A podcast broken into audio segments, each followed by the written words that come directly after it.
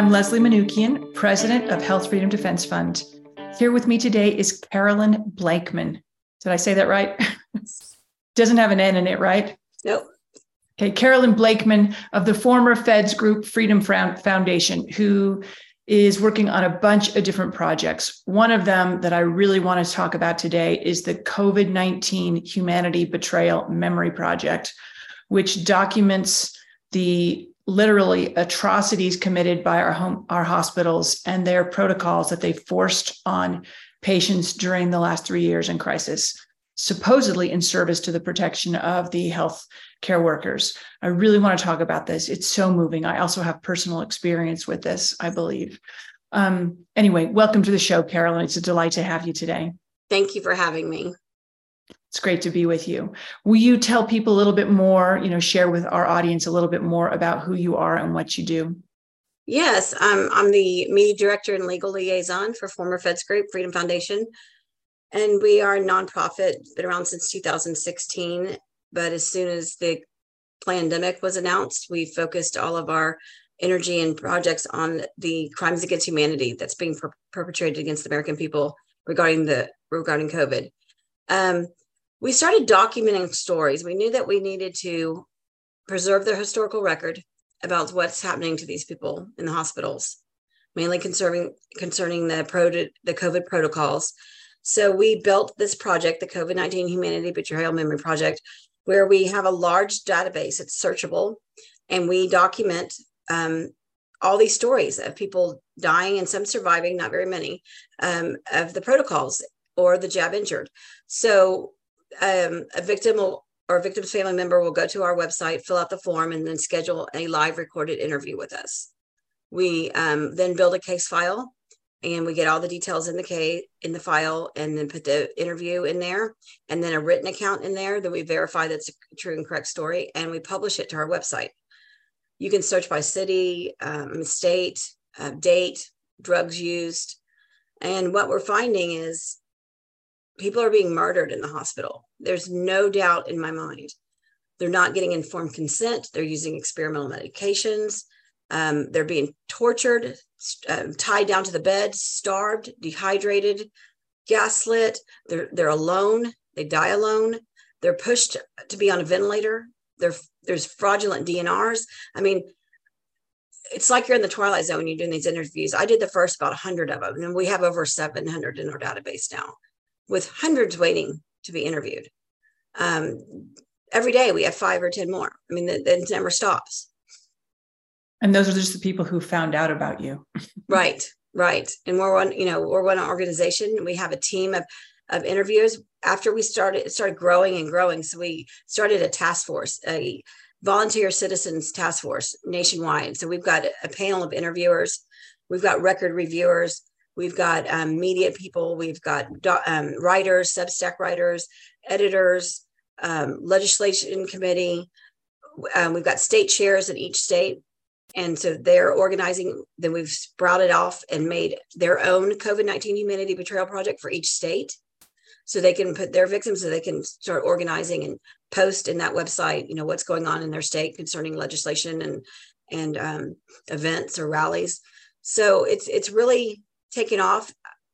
We work with attorneys to try to help them get accountability. And the attorneys like to work with us because we can provide a bunch of services, help reduce the risk of billable hours by helping them with their records reviewing, um, getting doc doing the first you know part of the case by getting the case file put together and the um, video testimony so they don't have to take the time to do the initial consult and help them get the record, all that stuff. We do, can do that for them. Then we can help them manage their social media accounts, um, whatever they need. You know, we, we we're here to help these cases move forward as the best we can. But now, the stories are horrific.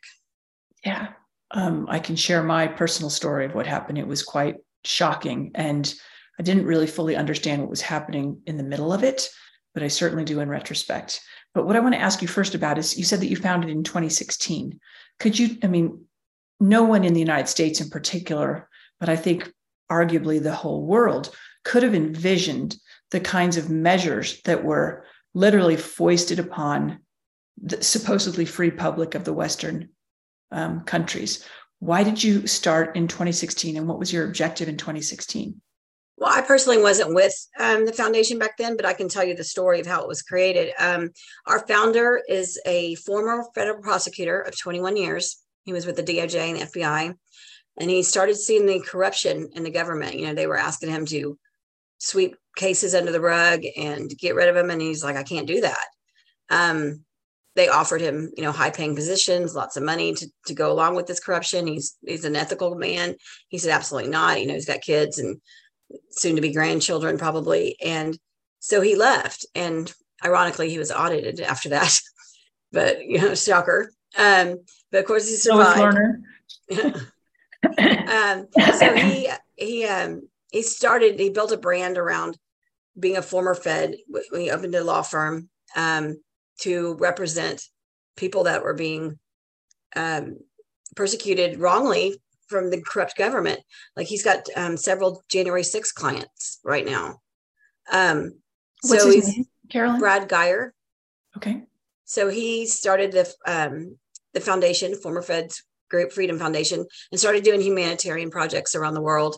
He did um, several in Vietnam, and uh, then when, like I said, when the COVID pandemic started, that's he was like, okay, we're just going to change gears and go this because this is way too big, and we need all hands on deck. And that's how we got started with that. But you know, we if you go to the old website, you can see like the um he was working on their infrastructure in Vietnam. So he would do like a helmet ahead project because they'd have, you know, they all ride scooters and they'd have a whole family on a scooter and the little kids wouldn't have helmets.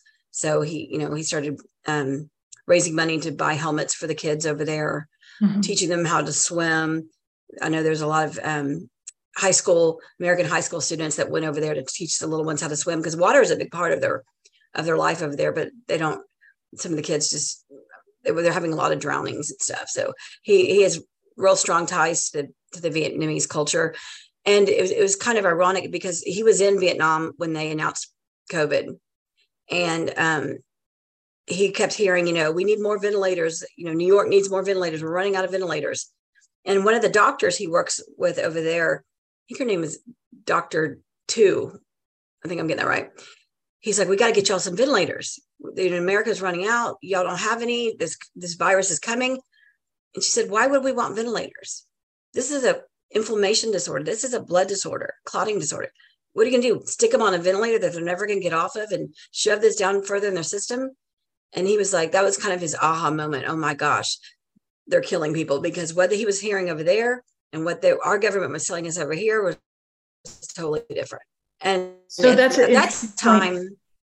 How did he go from thinking, oh wow, they're doing a radically taking a radically different approach in Vietnam to what they're doing in the United States? How did he go from that to they're killing people? Because we had 50 or 60,000 deaths already, and Vietnam Vietnam had a less than 100.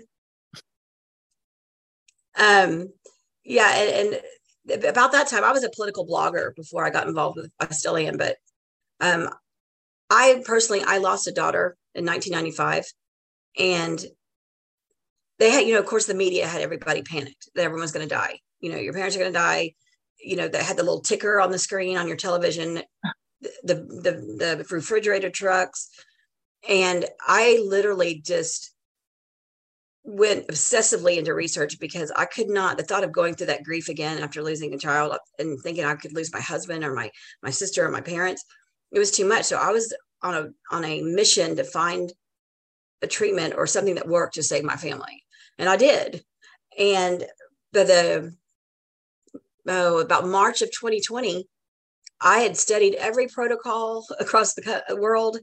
I mean, I saw what was working and it was so clear. Ivermectin, hydroxychloroquine worked. And I flew to Mexico and right on the shelf next to the toothpaste over the counter is ivermectina. And mm-hmm. I bought it up and I brought it home. And then when my husband and I caught COVID in, in uh, December 2020, the, the minute we woke up and felt achy and didn't have taste or smell, I'm like, here, take this. We took one ivermectin and one hydroxychloroquine. I ran and got tested, a PCR, which I didn't get back for days, but our, we were symptom free in three hours. And that was my aha moment. I'm like, this is what everyone's dying for. This is what everyone is freaking out about. Mm-hmm. I, he's like, Do you feel okay? I'm like, I feel fine. I don't understand. And then you see the media start going on this mass disinformation campaign against those two drugs. You know, ivermectin won the Nobel Peace Prize. It's given to children for lice and scabies. I mean, like, why are they calling it a horse base? I don't understand. It has been used for 40 years in human beings. You know, that was, I was like, okay, I know what's going on. Yeah. So um, in November of 2020, I wrote my first blog on the censorship of these medications. And somehow that little blog found its way from Texas to New Jersey into the hands of this former federal prosecutor. And at the time, he started suing Facebook for censorship of early treatment. And he was impressed with my research, and because I was obsessive about it. Um, and he, he contacted me. He said, I want you to be on the Zoom call. We're going to discuss this Facebook case. People all over the world Brazil, Canada, UK, um, America, I can't remember, Ireland. And he started talking about his case, knowing he was going to lose. I mean, he's going up against Facebook, and but wanted to get certain there certain things in the record, and I think it's Exhibit forty six or hundred or something in the suit. And sure enough, what he wrote in 2020 in the Facebook suit has come true to now. And so, you know, we'll be referring back to that, but it, it's it's been terrible. And we just watched it slowly get worse and worse. And our numbers rise. And India, country, you know, cities and country, they're just they're just uh, you, completely COVID free. Yeah, Africa. I mean, huh, interesting. Uh-huh. no problems there. The U.S. has the highest death rate, I think, in the world. Go figure. Yeah, the and, expensive healthcare system, um, in absolute terms, as a percentage of GDP um, per capita, and yet we have the worst outcomes. Yeah, Vietnam did not even lose people until we dropped the vax bomb on them. They went oh. from the number was I think it's kind of you know not exact, but it's like between 500 and 1,000 COVID deaths for the entire time, and then they got the dra- the vax bomb dropped on them, and they shot up to 40,000 deaths. Like well, our research shows that there were about 433,000 excess deaths in 2022 before the shots were introduced. Mm-hmm. but the question is what caused those? And the thing yeah. is, let's remember that they were changing that CDC instructed um, coroners and hospitals to change how they uh, categorize death. And anybody who died from with COVID was deemed a COVID death, even though they didn't die from COVID. So right. you had stage four cancer, and they would literally, after you died, they would test your body. I mean, crazy. And if it was a positive PCR, which is not even a, in a test, um, then they would categorize you as a COVID death. So. Yeah anyway yep. so how did you um i understand what happened to you that you went to mexico and you saw this and you took it when you had the first symptoms but what made you even start thinking about medical freedom or health freedom or you know how did because you because I'd, I'd gone i know what that level of grief feels like um it's a grief that when your whole world is taken you know it, it's different excuse me when you when you have your elderly grandfather um die and you're kind of accustomed to the circle of life it's natural. But when someone's taken from you at the wrong time by the wrong people in the wrong way it's a kind of grief that it's really hard to come back from. And i almost didn't. And i knew when i started seeing these people suffering and i knew that they didn't have you know their loved one didn't have to die i was like i've got to help these people mm-hmm. you know mm-hmm. this is our government and big pharma killing our own citizens. I mean, it was so clear to me that this was so corrupt and we if we didn't stand up as American people and stop this, what are we what are we gonna have left? I mean, at this point, I think silence is complicit, and I think everybody should be standing up. There's too much evidence out there, and there and so many people are suffering. It's just unbelievable. Yeah. So why don't we drill down? Can you tell us? Can you give us an example of a story or two that you've heard and maybe you've heard the same thing over and over again but i would i think it'd be great if you would share some of the stories with us so that people can understand i can tell you a little bit about what happened to my family um, mm-hmm. one of the things that i thought was the most um, uh, just shocking glaring was that uh, my father-in-law was put in the hospital in twin falls an hour and a half away from where we live and when we went to go and visit him because he had not gotten the vaccine, they put a yellow star on his mm-hmm. door jamb to get in to go to, to basically denote that he was unvaccinated to all yeah. the nursing staff. I couldn't even believe it. They clearly are discriminating against the unvaccinated. Yeah. When really, if you look at this, the real stats, it's the vaccinated that are dying at a record number. Yeah. Um, you know, it's messenger RNA. It's not even a vaccine. It's a gene therapy, and it gives your body the instructions to produce the spike protein. I mean, exactly the dangerous part of the COVID virus. So why you would do that, I, I never figured out. But the media and the politicians are so good at brainwashing people, and we've lost our ability to think critically. Yeah. You know, Operation Warp Speed. I'm sorry, I'm a huge Trump supporter, but I'm not running out and getting any vi- any kind of injection that's Operation Warp Speed, and especially a new technology. I, I find mean, it so shocking that um, that Trump supporters do just run out. So many of them do go and get the shot, but also, you know, remember during the whole campaign, um, the Democrats, Biden and Harris, I mean, Harris was specifically saying, there's no way in the world I'd get a shot that was developed yeah. by Donald Trump. And yet all the Democrats, I mean, they have been far more compliant. I think 90 plus percent of them have gotten the shot. I'm like, I just so don't say. yeah. Well, that's that I absolutely do not believe the official data. That is for sure. Yeah. Um, CDC keeps telling us that 92% of Americans have gotten the shot, and there's just no way because all the surveys show it's more like 68, 69, 70, 71%. I'd much rather listen to a person tell me in a poll whether or not they've had it than um, than uh, yeah. the government. I don't know one person. Still, it's it. very strange that both yeah. sides, like that, all of these conservatives just followed him. Can you imagine what conservatives would have done if Obama had been in the White House and, and conducted Operation Warp Speed? It would have been insane. They would right. have said, no, no freaking way, right? And right. yet so many of them fell in line. And then the flip side is they were all saying, you know, forget it. And as soon as Biden takes over, then they're all going again the shot. I'm like, because the whole thing became, so it became so political.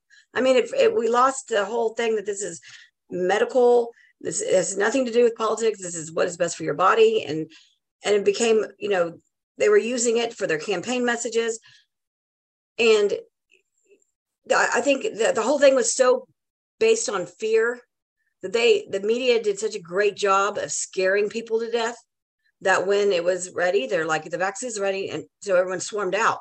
Yeah, you know, it was, it was just a fear mongering, you know, controlling, and then the mandates I mean, like you're going to lose your job. You're going to do so. I think we call. I don't know one person that got the, Oh, it was total psyop. total psyop. And I don't know one person that's gotten the jab that's not injured, and different levels of injury. I mean, we've got 3,400 in our vaccine injured support group, 20 of which have killed themselves in the last three months. Oh my gosh. It's heartbreaking. Well, I, I know lots of people who have seem to have no symptoms and have gotten it, but I also know lots of people who have seemingly died or had cardiac arrest and lots of other things. Yeah. So listen, let's go back to the hospitals. Yes. Can you tell us a little bit about? Um, I have heard secondhand about the stories that are being told in your groups, and I think it is so important that we actually, um, you know, crystallize some of these things for our audience so they understand what's really happening and what mm-hmm. the stories really entail. Because it's not just a mistake or an error. This is yep. willful, willful. Um, is it malpractice? It's not negligence. It's willful malpractice. It's something very different, right? Negligence is being careless and, right. and making a mistake or forgetting. But I mean, so why don't you tell us? Can, can you think of a story off the top of oh, your head? Too, and just share a couple with us about you know what happened to these people. Just really drill down for us so we can understand. Well, we we took um I think it was the first 500, and we pulled some data out of there, and we found out the 25 commonalities that almost in exactly every single case of all of them. And those are not negligence; those are absolute willful um, conduct. They are they are crimes. You take the COVID things out, take the the um, the experimental drugs out, and you still have starvation, dehydration, um, get, issuing medications. You've got people that go in there and get their nose broken. They they're they're left on the floor, lose 80 pounds in, in three weeks. I mean, just unbelievable. So I'll tell you one.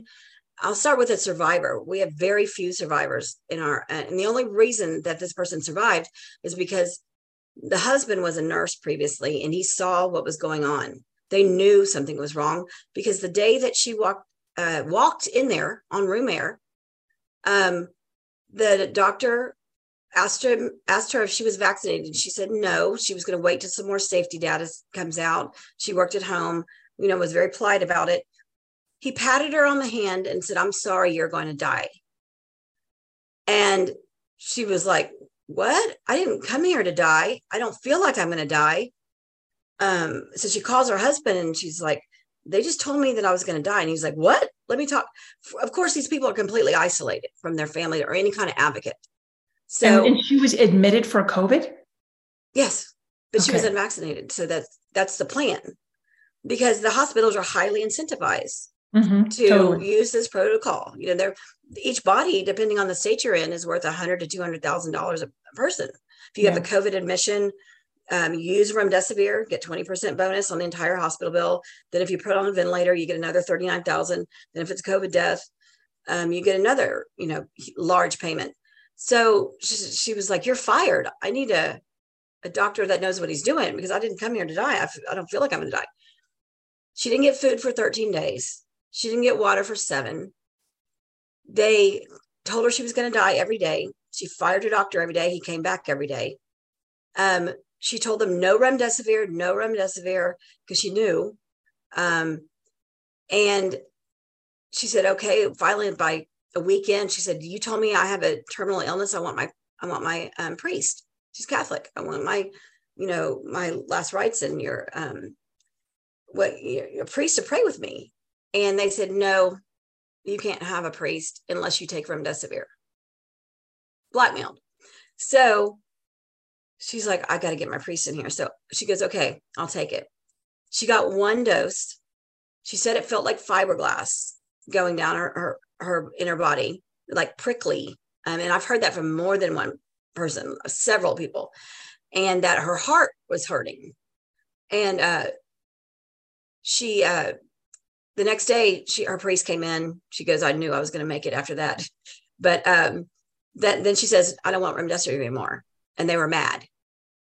And they they even wrote in her medical records, agreed to take remdesivir if we if she was allowed to see a priest. Now she's refusing.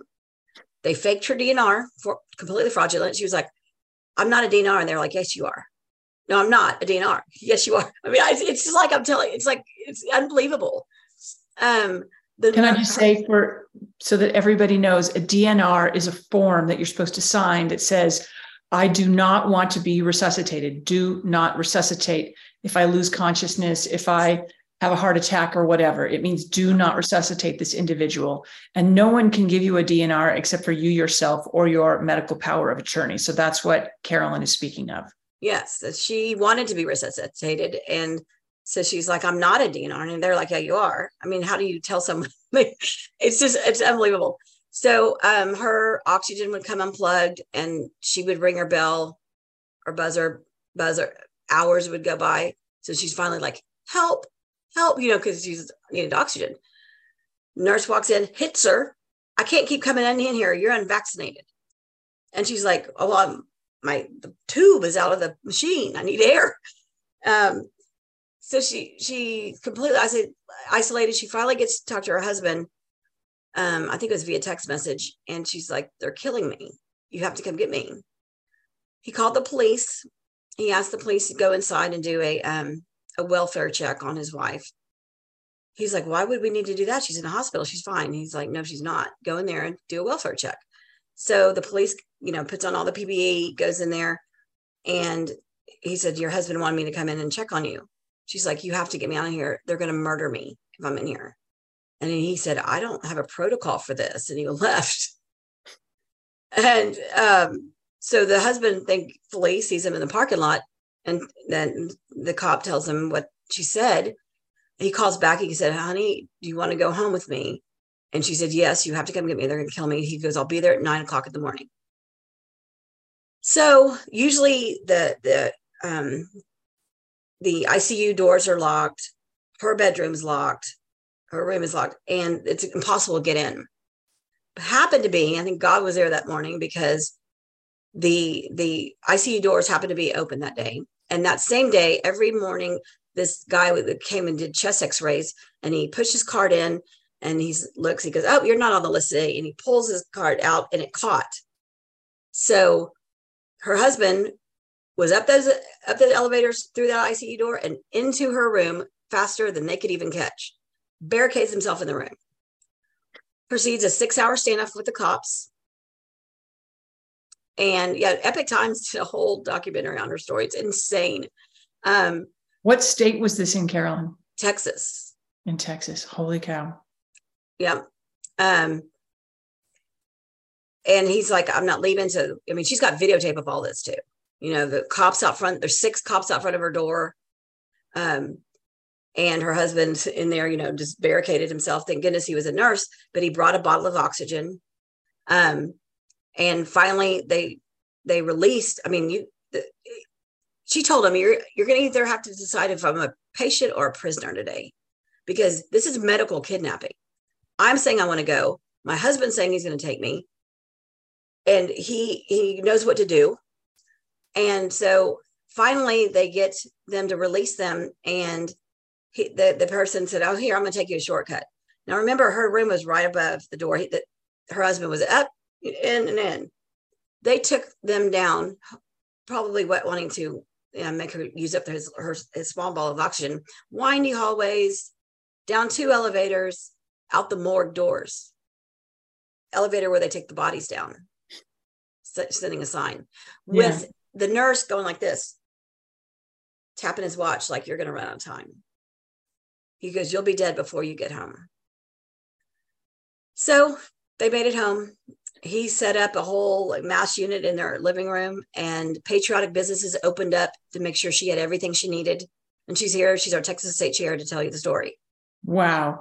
So had me, she stayed there she would have 100% they would have killed her i had a um, woman on the show um, a few weeks ago um, amanda from canada she and her father was put in the hospital and she rescued him and saved him as well same yeah. kind of thing. But why were the police there? What's the ostensible reason that the police, six police, are outside her door? What is the? Because they were trying to get her husband. He wasn't allowed, you know, on the ICU unit of, of the COVID floor. So okay. He walked in there. He put the drop the bill on the on the security guard's um, desk. That was the uh, Texas no patient left alone um, bill or something. But see there's you got to read your legislation because there's 100%. there's holes in it so this bill was, looks great but if you go down and read the fine print it says however the doctor can um, keep you out for five you know up to five days but then can re-sign it for another five days and re-sign it. so it's worthless legislation i mean it's just a piece of paper in fact it's worse than no legislation yeah yeah people so, uh, people sometimes want to want to you know get legislation passed and they don't realize it sometimes it's better. A bad law is worse than no law. So true. So true. So make sure, you know, if you think you've got a great bill, you better read every bit of it because it doesn't, it's not always that way.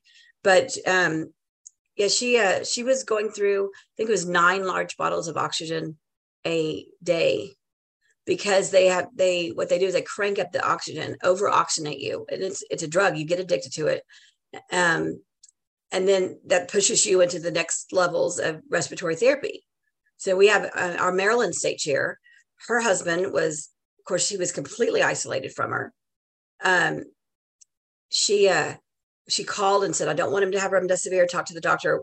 Three days it took the doctor to call her back.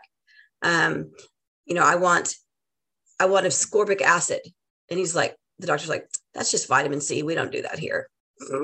we don't do vitamin C."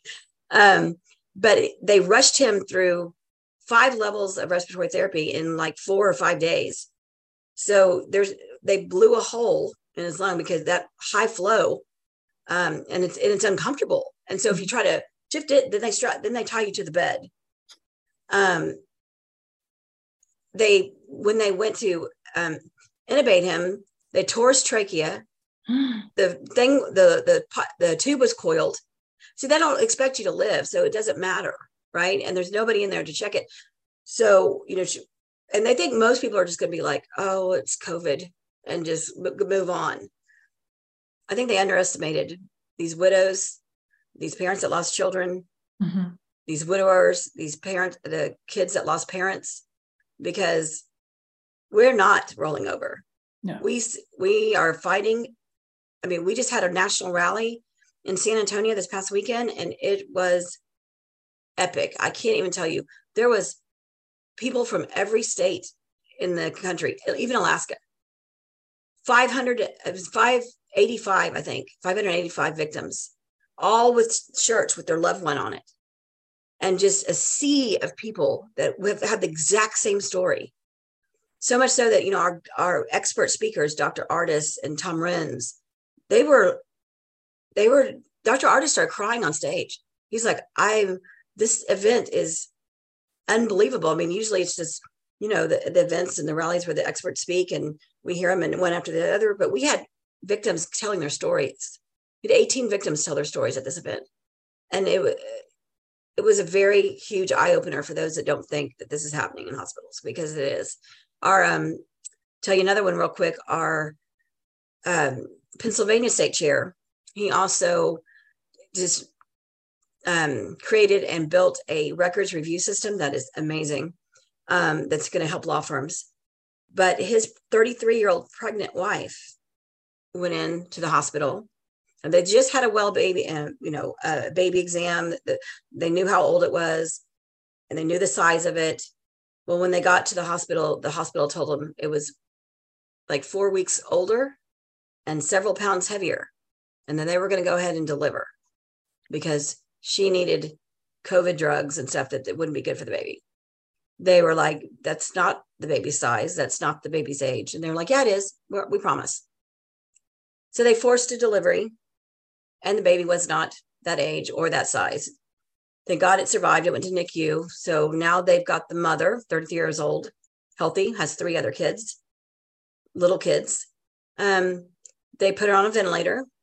They proned her for proning is when you're on your stomach for 219 hours without moving her. The maximum amount that you should ever leave someone prone is 12 hours. 219 hours. She had bed sores the size of dinner plates down to the bone. I mean, I can't even, it, it's just, so she dies and he has an infant now and uh, three other little kids that he's raising on his own. And that man is so amazing and, and so motivated. He works full time, has four kids, and he, I feel like he works for, you know, volunteers for former feds even longer than he works. I mean, he's up all night building systems for help, you know, legal um, firms with these lawsuits and just unbelievable, unbelievable. But yeah, that she had any of these patients gone into the hospital and said, just give me some a Z-Pak, some ivermectin, you know, maybe a little um, a breathing treatment, budesonide, all of, all of them would be alive. Most all of them would be alive, unless well, they, had, had stage four cancer or you know, in kidney failure already, and a cold would take them down. COVID is not killing people. It's the protocols, one hundred percent. Yeah they most of them didn't need even need to go to the hospital. No. You know i mean carolyn this is just jaw dropping it's hard for most of us who are decent human beings to even fathom that right. that the medical system that people in the medical system our nurses and doctors would actually perpetrate these kinds of crimes but mm. i mean i firsthand experienced that they lied about how many people were in the hospital they when we went to the hospital it was more than half empty it yeah. was yeah. And they told us that um, that um, they wouldn't let my father-in-law get up and move. Yep. So you don't tie someone to the bed. I don't know if he was tied to the bed, but they refused. They had someone standing at his door, and if he moved to try and get up, they would make him go back down. Mm-hmm.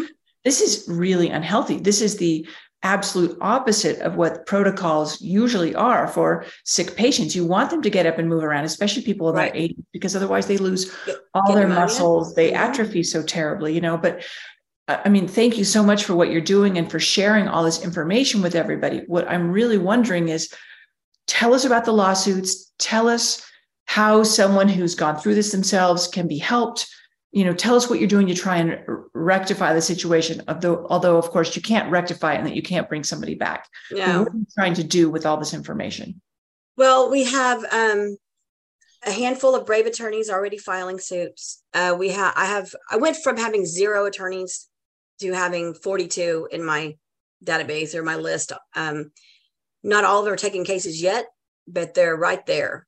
They're, I think they're waiting for to see how these other ones go through. I mean, we do have the PREP Act immunity, which, in my opinion, is completely unconstitutional. Um, but the California attorney Matthew Tyson has filed about 30 of our California cases. He's getting really close to getting getting them through. In fact, they, he's got arbitrations scheduled in um in several of the cases in a few months. None of them have gotten dismissed yet, which is very hopeful. And he's Mhm. filing under constructive fraud, fraud of yeah, um, and uh, and elder abuse and medical battery, and um, breach of fiduciary duty, professional misconduct, because the the treatment, you know, the the meanness of these doctors and nurses, I think they had to dehumanize themselves to be able to carry this out. But they're all threatened, you know, with, to get their medical license taken away, to be fired, and we've got a you know, we've got many good doctors that said, "Okay, fire me. You know, I'm not going to go along with this." Um, well i think the thing we- is what they did in the in the beginning right was that they told them if they didn't get the shot as mhm. well, then they would be fired. And so that left the ones who were left over thinking that, well, that's kind of okay. We can just do what we need to or want. Or people who won't get this shot, they don't deserve the same treatment. They don't Right. deserve, deserve to be fired. They're they were already canceled. And in some ways that plants the seed of doubt in the psyche of those who are left, I think. Yeah, and they also was use, were using it, they got rid of a lot of the good nurses, the older nurses, and they brought in these first year medical students or these traveling nurses and paid them four thousand a week. Yep. You know, you're right out of college, four thousand a week. You know, you'll just do. You know, the CDC said to do it, the FDA said to do it. Yep. We're just going to be. Psh. But you know, we have a handful of whistleblowers that will tell you that they knew remdesivir was killing patients. You know, you watch any of the videos early in the pandemic with um, Nurse Erin or Nicole Sirotek made those videos. She went undercover in the hospital, Yeah. crying. You know, they- they're killing my patients. They're killing my patients because the nurses are ones. You know, the, the doctor maybe sees them an hour a day, and um, you know they they're being denied. The the families are begging, give them some vitamin D, vitamin C, some fluid. When did you ever go in the hospital and not get immediately get an IV for anything? You know, it's it's it defies all common sense and and medical logic. Like you need that's the first thing you learn when you have a virus as a kid. Your mom says drink plenty of fluids, and they're completely drying these patients out. And um, so you know the nurses knew what was going on. The doctors did too. Some of the good ones left. The ones that cared more about. I mean, we've got lots of stories where the doctor said, "I'm on ivermectin, but I can't give it to you. My hands are tied." Tells Yeah. the patients that. Yeah. Um, Well, there were So- also many stories of just, you know, that the hospitals, this is what I heard, is that the hospitals actually got compensated as long as they adhered to the CDC directed protocol. right. And if they deviated from the CDC dictated protocol one iota, then they could lose their compensation. And they and they also lost their liability protection. So if they did what CDC told them to do, then they were safe and protected. But if they deviated at all, then they could be sued. And so Correct. I mean, listen, it was very organized crime for sure. oh yeah, they they thought this So- all the way through. So, what can people do if if So- someone has a loved one who was um, who died in the hospital and their loved one was deprived of nutrition and hydration and uh, proper treatment? You know, all these kinds of things. What can they do? Well, they need to go to our website, chbmp.org, fill out the document my story. Um, we will contact you to schedule your interview. We need to get as many as possible these cases on the record and into our database. You know, people might start to listen when you have 500. They're really going to listen when you have 10,000. When you have 50,000, we win. I mean, there's because every there's just too many, and people are now mad and they know what's going on. So the more um, cases that we can get in our in our database, the better chance we have at winning and stopping this. Um, we do have a team of um, amazing attorneys that are filing against Gilead for remdesivir, trying to get it um, pulled off the, the shelf and to be never used again. It's a failed Ebola drug, killed 54% of the, um, the patients in that trial. It causes kidney failure, liver failure. I don't know one person that's helped. Um, you know, they'll say, well, COVID gives you kidney failure. Well, then why didn't the rest of us at home that treated with hydroxychloroquine, ivermectin have kidney issues? None of us. So um, they they are ready to file. The complaint's ready. It's amazing. They're filing under false advertisement so they can get around the PREP Act. Not well what it does to the person, but you falsely advertise it did something it didn't. Um, so they're trying to fundraise for that. I mean, going against um, big pharma is not going to be a cheap thing. They're going to paper them to death. We have. I want to show you. Um, but can can individuals actually come to you and get connected with an attorney who can help pursue yes. their so, specific case? So anyone that comes to us and got remdesivir, I'll automatically put you in the remdesivir class action.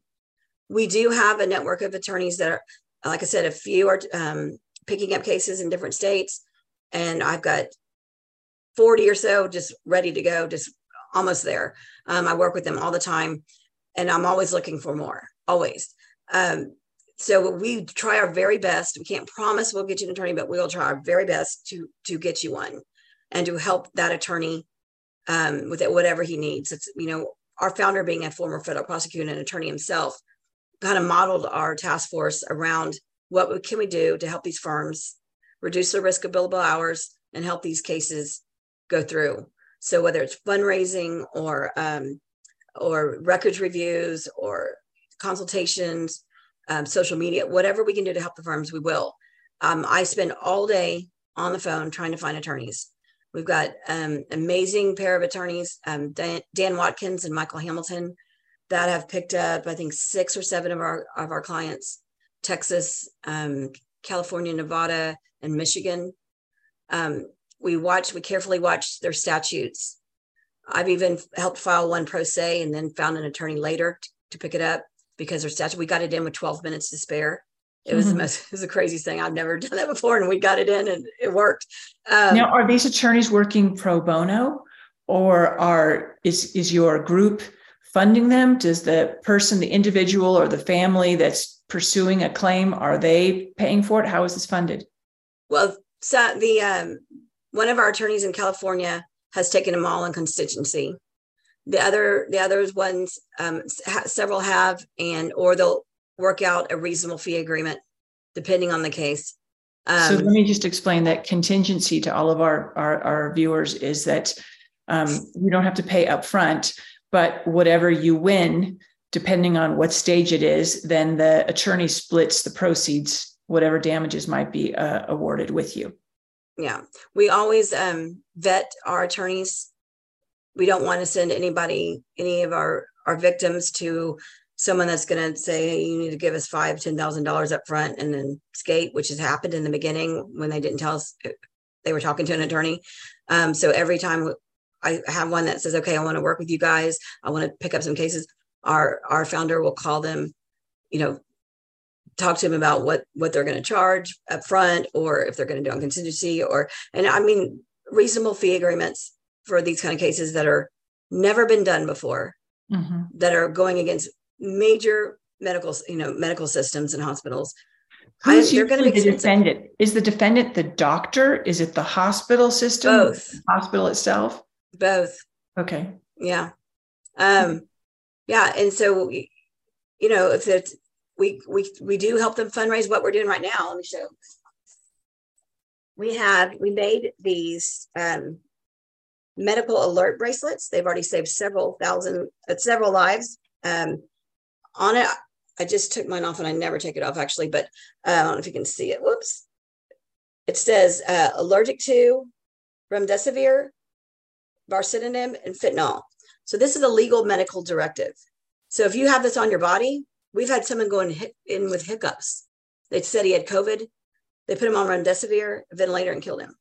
So it was it was not he did not have COVID. He just was intimate with his wife before he went in for hiccups. That's why he went in for hiccups.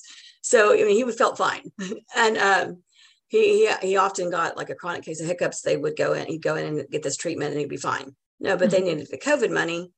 And so Hattie had one of these on, and they're trimmable to any size, even to kid size.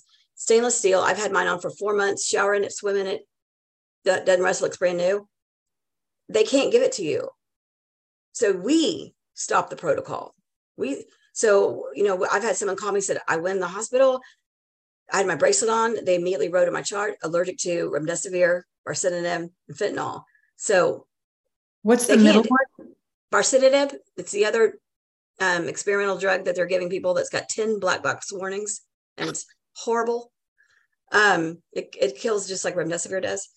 But yeah, so one of the attorneys thought about this. So all the money that um, that people buy these goes to the fund the class action. That's so great.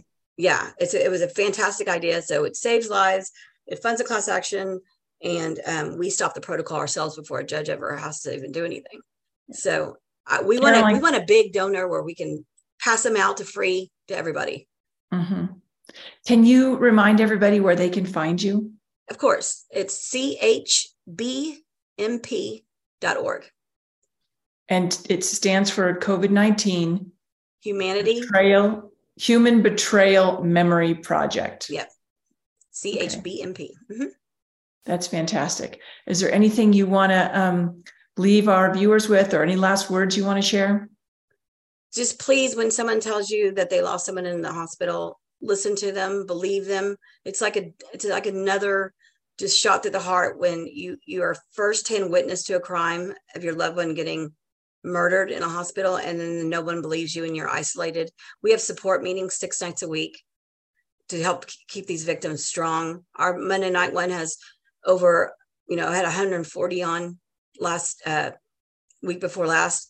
And we've got ones for parents only that lost children. We've got soul care. We've got night owl ones for the people that can't sleep. A lot of the widows, you know, are having trouble at night. Their house is empty, their bed's empty, it's quiet, and they just want someone to talk to. Mm-hmm. Um, we've got a book club. We do a game night once a month to try to you know have a little bit of fun. That's all virtual, you know, but um, we've got a men's only, uh, women's only, survivors group. So you know, we really you've come to us. We really try to take care of you as best we can. We try to get you an attorney the best we can and just offer you the support you need to get through this journey of, of devastating grief and loss. Yeah. And you can join our, our task force. We need volunteers all the time. Yeah. Fantastic. You don't have to be, you know, a victim. You could definitely just be a person and that wants to help. Yeah. Well, thank you so very much for coming onto the show and for sharing um, those stories with us and mm-hmm. What you're trying to do to rectify this. Um, humanity owes you a debt of gratitude, and we're all thankful for you. Thank you for having me so much. My pleasure.